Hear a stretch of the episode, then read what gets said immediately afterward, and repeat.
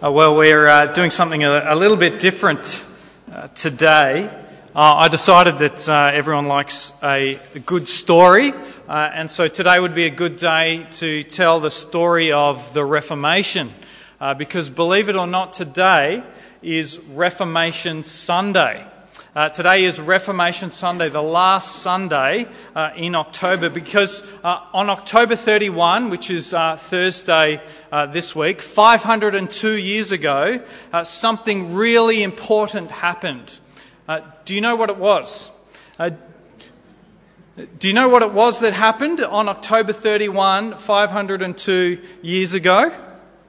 Well, I won't get you to speak it out because you probably it'll be uh, it'll be too hard for you to speak it out. But that's what we're talking about uh, today. Scholars basically agree that even though uh, the, the, Reformation, the Protestant Reformation, was pretty complex and and widespread all, all across Europe or the Roman Empire, uh, that uh, they there's general agreement that if you had to identify the start or, or the thing that sparked the whole thing off uh, the moment that sparked off the Reformation was when Martin Luther posted his 95 Theses on the um, walls of the castle church in Wittenberg, the town in which he lived in Germany. And that was on October 31, 1517. And, and people attribute that tiny spark uh, to lighting up the whole conflagration uh, of the, the wildfire, if you like, of the Protestant Reformation uh, that has changed the world forever. An incredibly uh, mighty uh, historical movement. Um, after the fact, uh, Martin Luther said, I never thought such a storm would rise out of Rome from a simple scrap of paper. Uh, he was referring to the 95 Theses that he posted on these, uh, this uh, church wall of the castle church. So, so today I want to talk to you uh, about the Reformation and a little bit about uh, Martin Luther's role in, in the Reformation.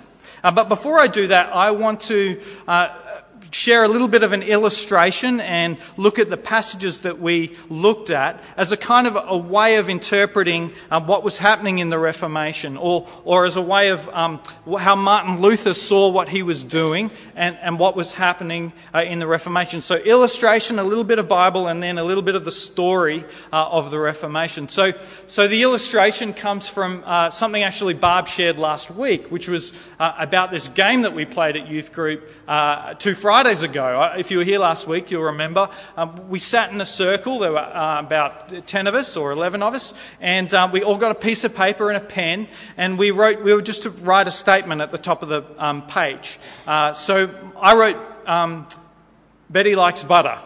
Uh, on the top of mine, and then we were to pass it to the person next to us, and then they were to draw a picture of, of whatever it was that they read. And then they were to fold over to hide the, um, the statement so that only the picture was showing, and pass it to the next person. And that person was to look at the picture and then write a sentence or a statement based on what they saw, fold over the picture, pass it to the next person so they had the same. You get the drift? So, so it was like, it was a version of Chinese Whispers, you know, that game. I don't know if you've ever played it. And we, and we did it eight times. Uh, and then at the end, we got to um, get the piece of paper back to see how our message went uh, in, in, translation. And of course, uh, the message was almost completely lost. Uh, there, was, there was maybe like a tiny bit of semblance of, of the original message, um, but um, there was really only, for some it was completely lost, others it was at best like 10% of the original message. And, and really the point of the two passages that we uh, read just before uh, was this. Don't do that with the gospel. Don't do that with the gospel. Don't let it get lost in translation. Don't let it get diluted or distorted. Uh, because according to Romans 1 verse 16, the gospel is the power of God for salvation. And so if you dilute the gospel, the, the message, the good news about the Lord Jesus Christ, then you're diluting and distorting the power of, the very power of God for salvation from sin and judgment and hell. And so it's really important that you don't dilute or distort the gospel. And if you looked at the readings that we had today, both of them were, were saying, warning the people. Jude was warning, and the Apostle Paul was warning the Ephesian elders. Be on guard, watch out. So if you look at verse 3 of Jude, he writes, I find it necessary to write and appeal to you to contend for the faith that was once for all entrusted to the saints. Contend for the faith. Now, the Greek word for contend in this is the word, the, the root is agonizomai, from which we get the word agonize agonizomai. So it's, it's a struggling, agonize for the faith, contend for it, fight for it. Uh, it's actually referring to um, the Agones uh, at the time, which were Olympians. They fought in the Olympic Games, and they were fighters. You, you think like UFC type, you know, ultimate fighting, like that's Olympic Games, like but but to the death kind of thing. And he's saying, fight not for yourselves, not at the Olympics, but fight, agonize for the gospel, the faith, once for all delivered. And of course, the implication is that it's going to be under attack. It's, it's going to be undermined. It's going to be distorted and diluted. And that's why you need to contend for it. Uh, and, and you know what? Martin Luther was a fighter. Um, to a fault, he was a fighter. Uh, th- there's some unpleasant things about Martin Luther. He overstepped the mark in things that he said and, and things that he did. But but the consensus generally is that it was that type of person, a fighter and a brawler, that was necessary to bring about the Reformation, uh, to bring about the necessary changes.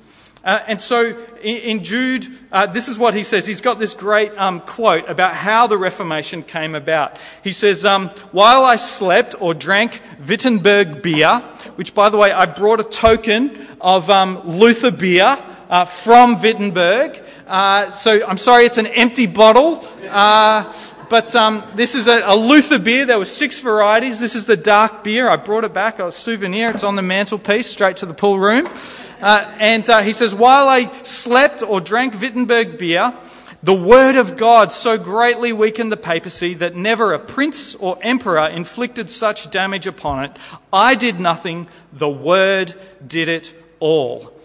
I get the picture of King Josiah, remember in the Old Testament, where there was just so much corruption and, and the church, the, the, the kingdom had lost its way, and then they're like searching through the temple and there's like dust and cobwebs, and, and, uh, and then they find the Word of God and, and it's been buried, it's been lost, and they read it, and it's like, whoa, we have so lost our way, and it bring about, brought about this incredible reformation uh, in Israel. Do you know the story? You know the story of King Josiah?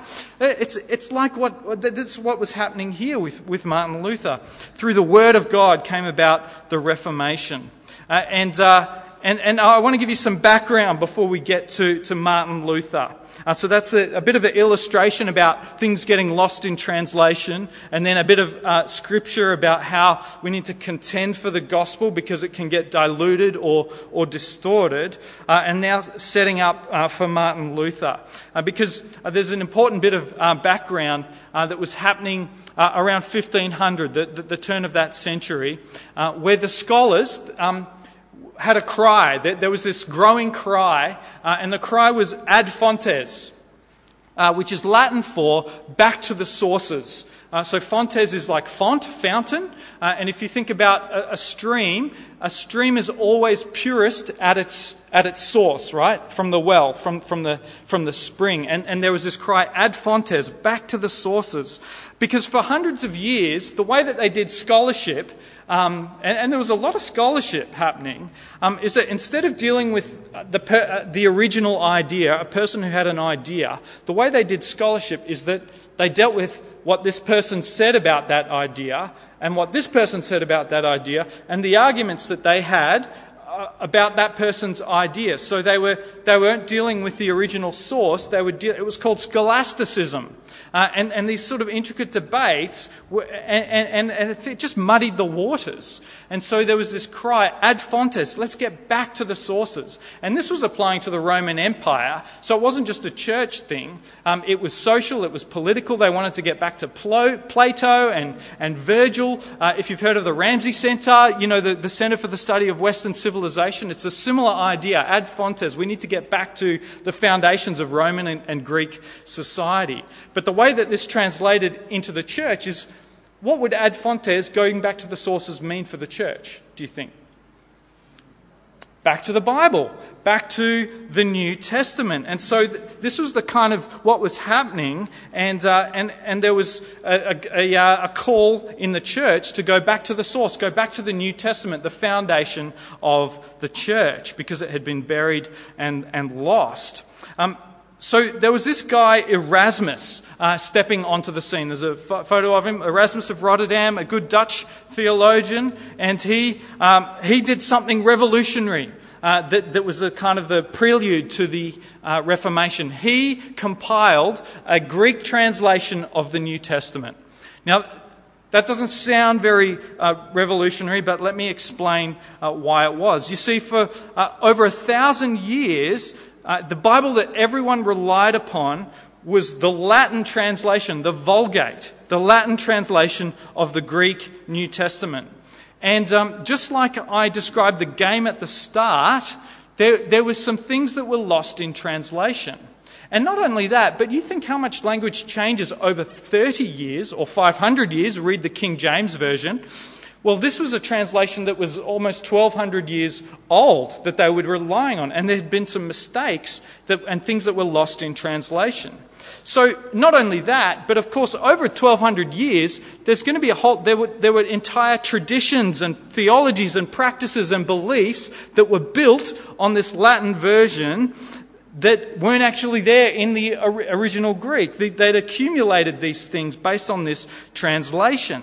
And so, for the first time now in a thousand years, people like Martin Luther are reading the Latin translation of the New Testament, the, the Vulgate, and, and now, big thanks to Erasmus, they've got this Greek, the original. Remember, the New Testament was written in Greek, and they've got the original Greek, and they're reading stuff uh, in, the, in the Latin version and going like, hang on a minute, the Latin version says this, but if I, if I look at the Greek, it, it doesn't actually say that. And, and for thousands of years, we've been, we've been kind of doing this, but I just can't see, I just can't see it there in, in the original version.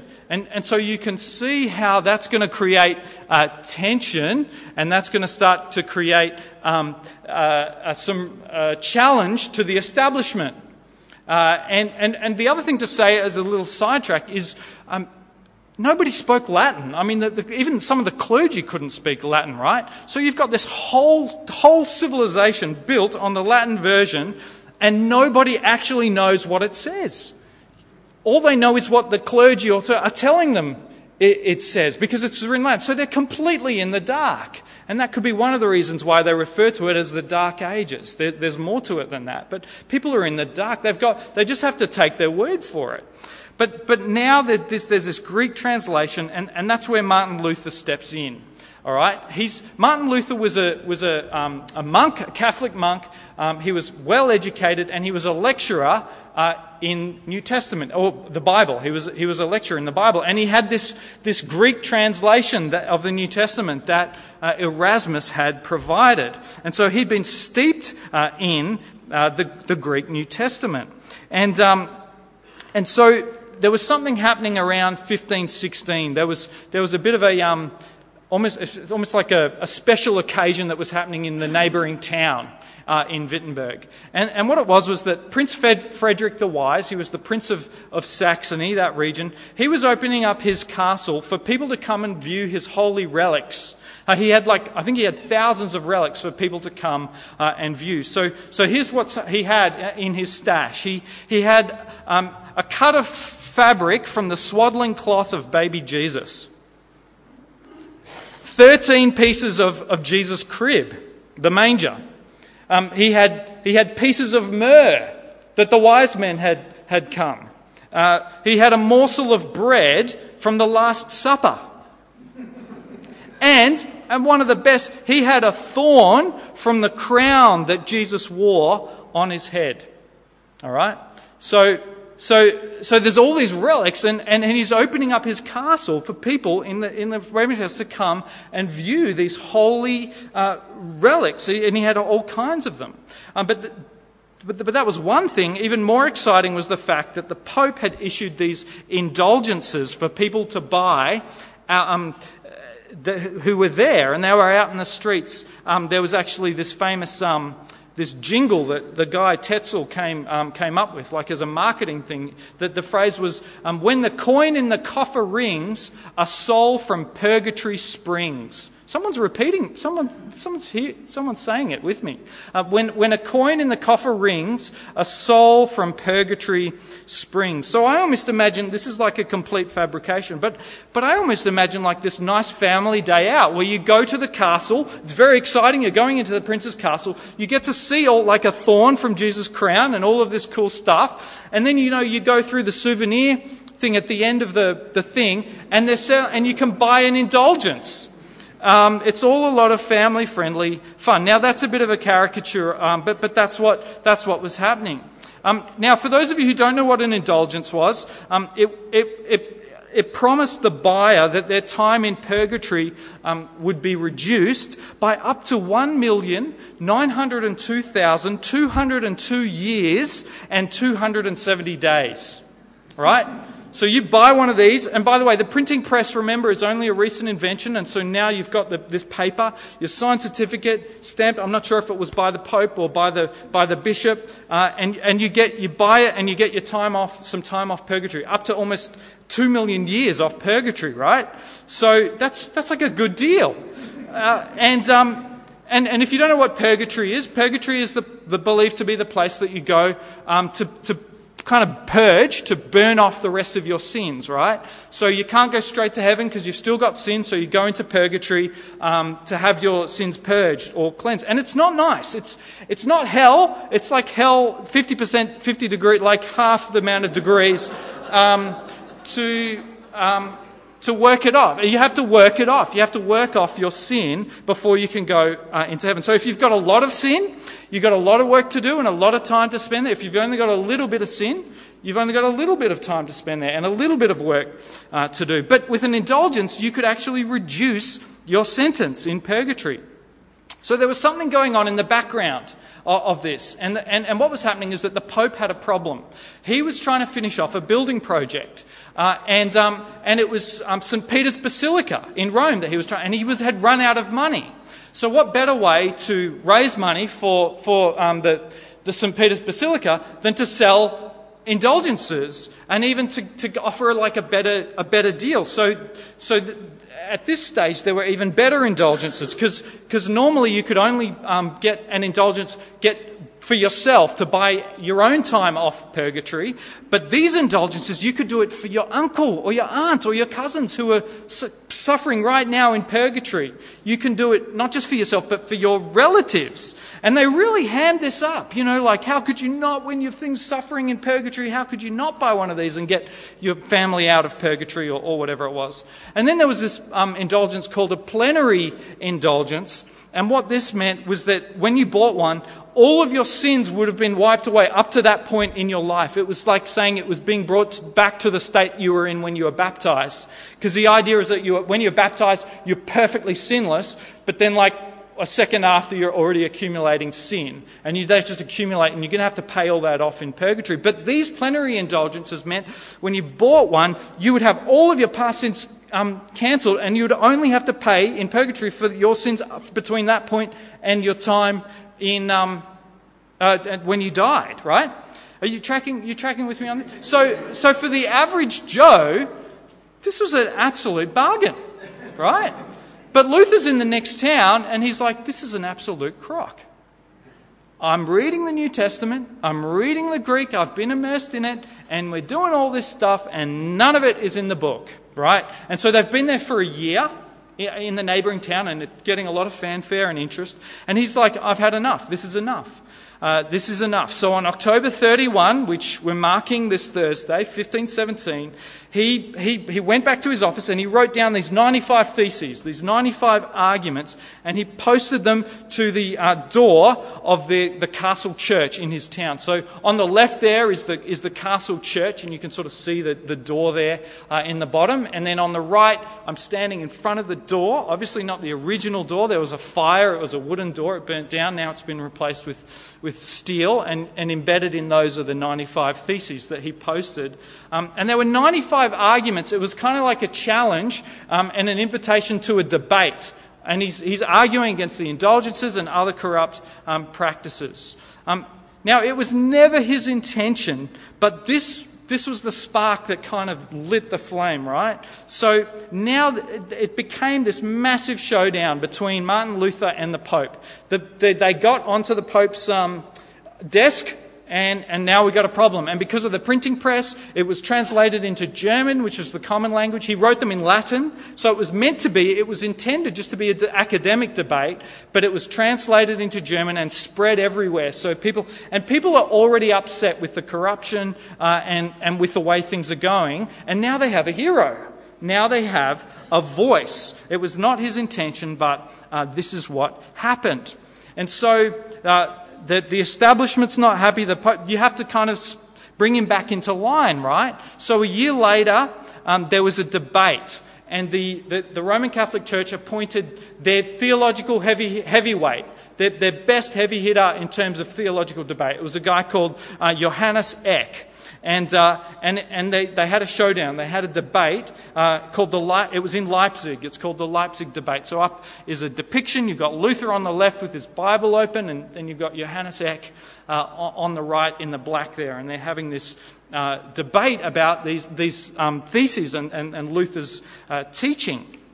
Now, Eck um, Eck is smart. He knows that if he tries to debate um, what the Bible says with Luther, it's not going to go so well because he doesn't got much of a leg to stand on in terms of the Greek. So he doesn't debate Luther. Any good debater, right? You take it onto the ground where you're stronger and off the ground where your opponent is strong. So, so what he, the way that he frames it is that he accuses uh, Luther of promoting the same ideas as this guy called Jan Hus from uh, from a hundred years ago, right? He was condemned um, as as a heretic. And um, I've got a, I've got a uh, video uh, that I, uh, of myself at, um, uh, to tell you a little bit about Jan, uh, Jan Hus. So, right behind me is uh, the rock, a memorial for where Jan Hus was burned.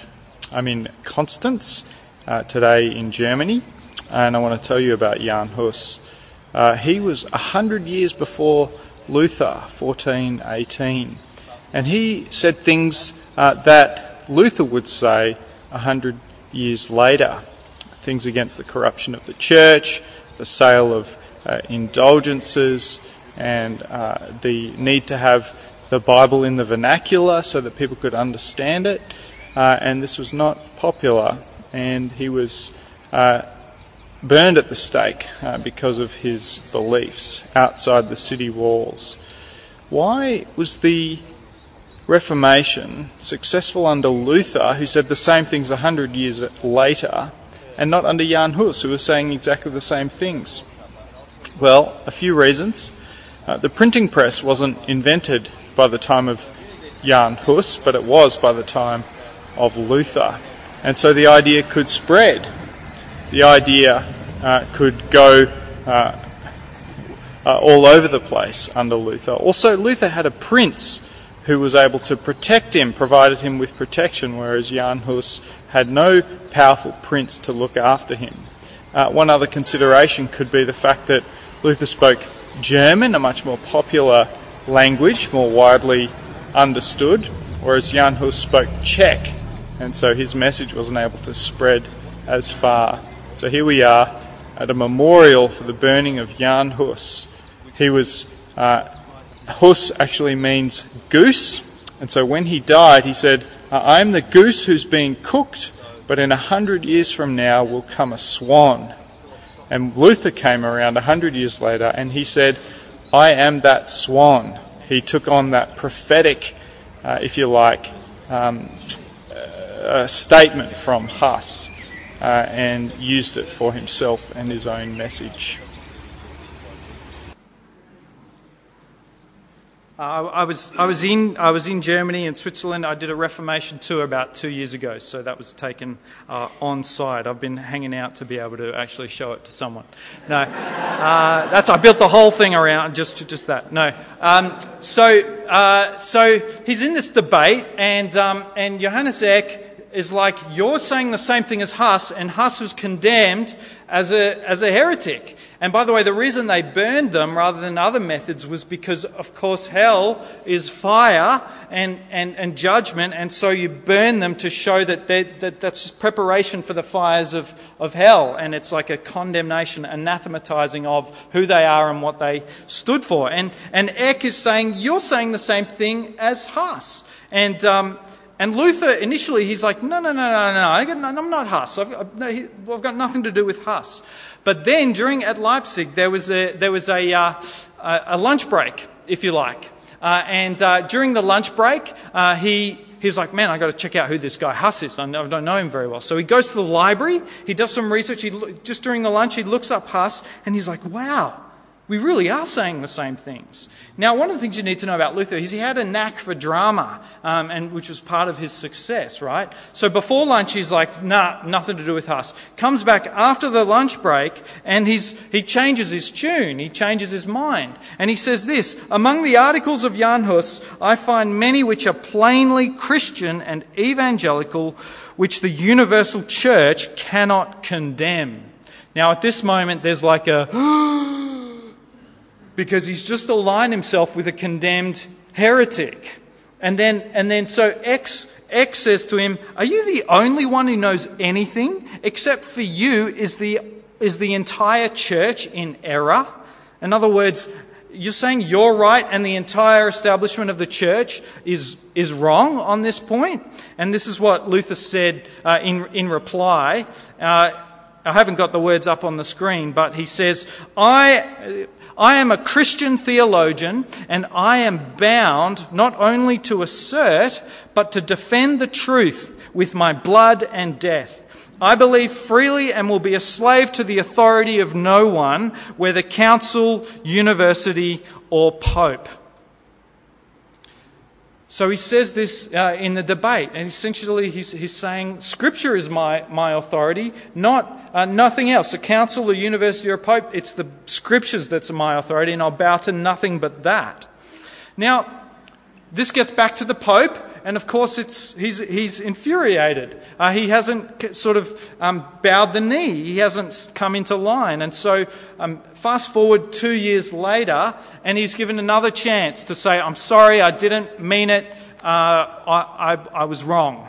Um, and, and this was called the Diet of Worms, except this time uh, it was. So, so here's a depiction, a famous depiction uh, of, of the Diet of Worms. But this time it wouldn't be a debate. This time it's just him saying, Yeah, I'm sorry, I take back my word. And this time it wouldn't be um, standing before a, a kind of a heavyweight theologian. This time he's standing before Emperor Charles V, right? So up there on the screen to the left depicted is Emperor Charles V, and Luther standing in front of him. And the process was really simple. They got all of Luther's writings uh, and, and they put them there. And you can see that on the right there. You probably can't see, it's not big enough, but, but on the very right, uh, they've got his books and pamphlets there. Uh, some of them are on the floor. And, um, and the, this, the question was simple Do you defend them all or do you reject them? Right? Do you defend these books that you've written uh, that, that are contradicting the church and the Pope, or do you reject them? And then to, it, there was a bit of back and forth, but to cut a long story short, he, he spoke these now famous words, his most famous words. He said, Unless I am convinced by Scripture and plain reason I do not accept the authority of popes and councils, for they have contradicted each other. My conscience is captive to the word of God.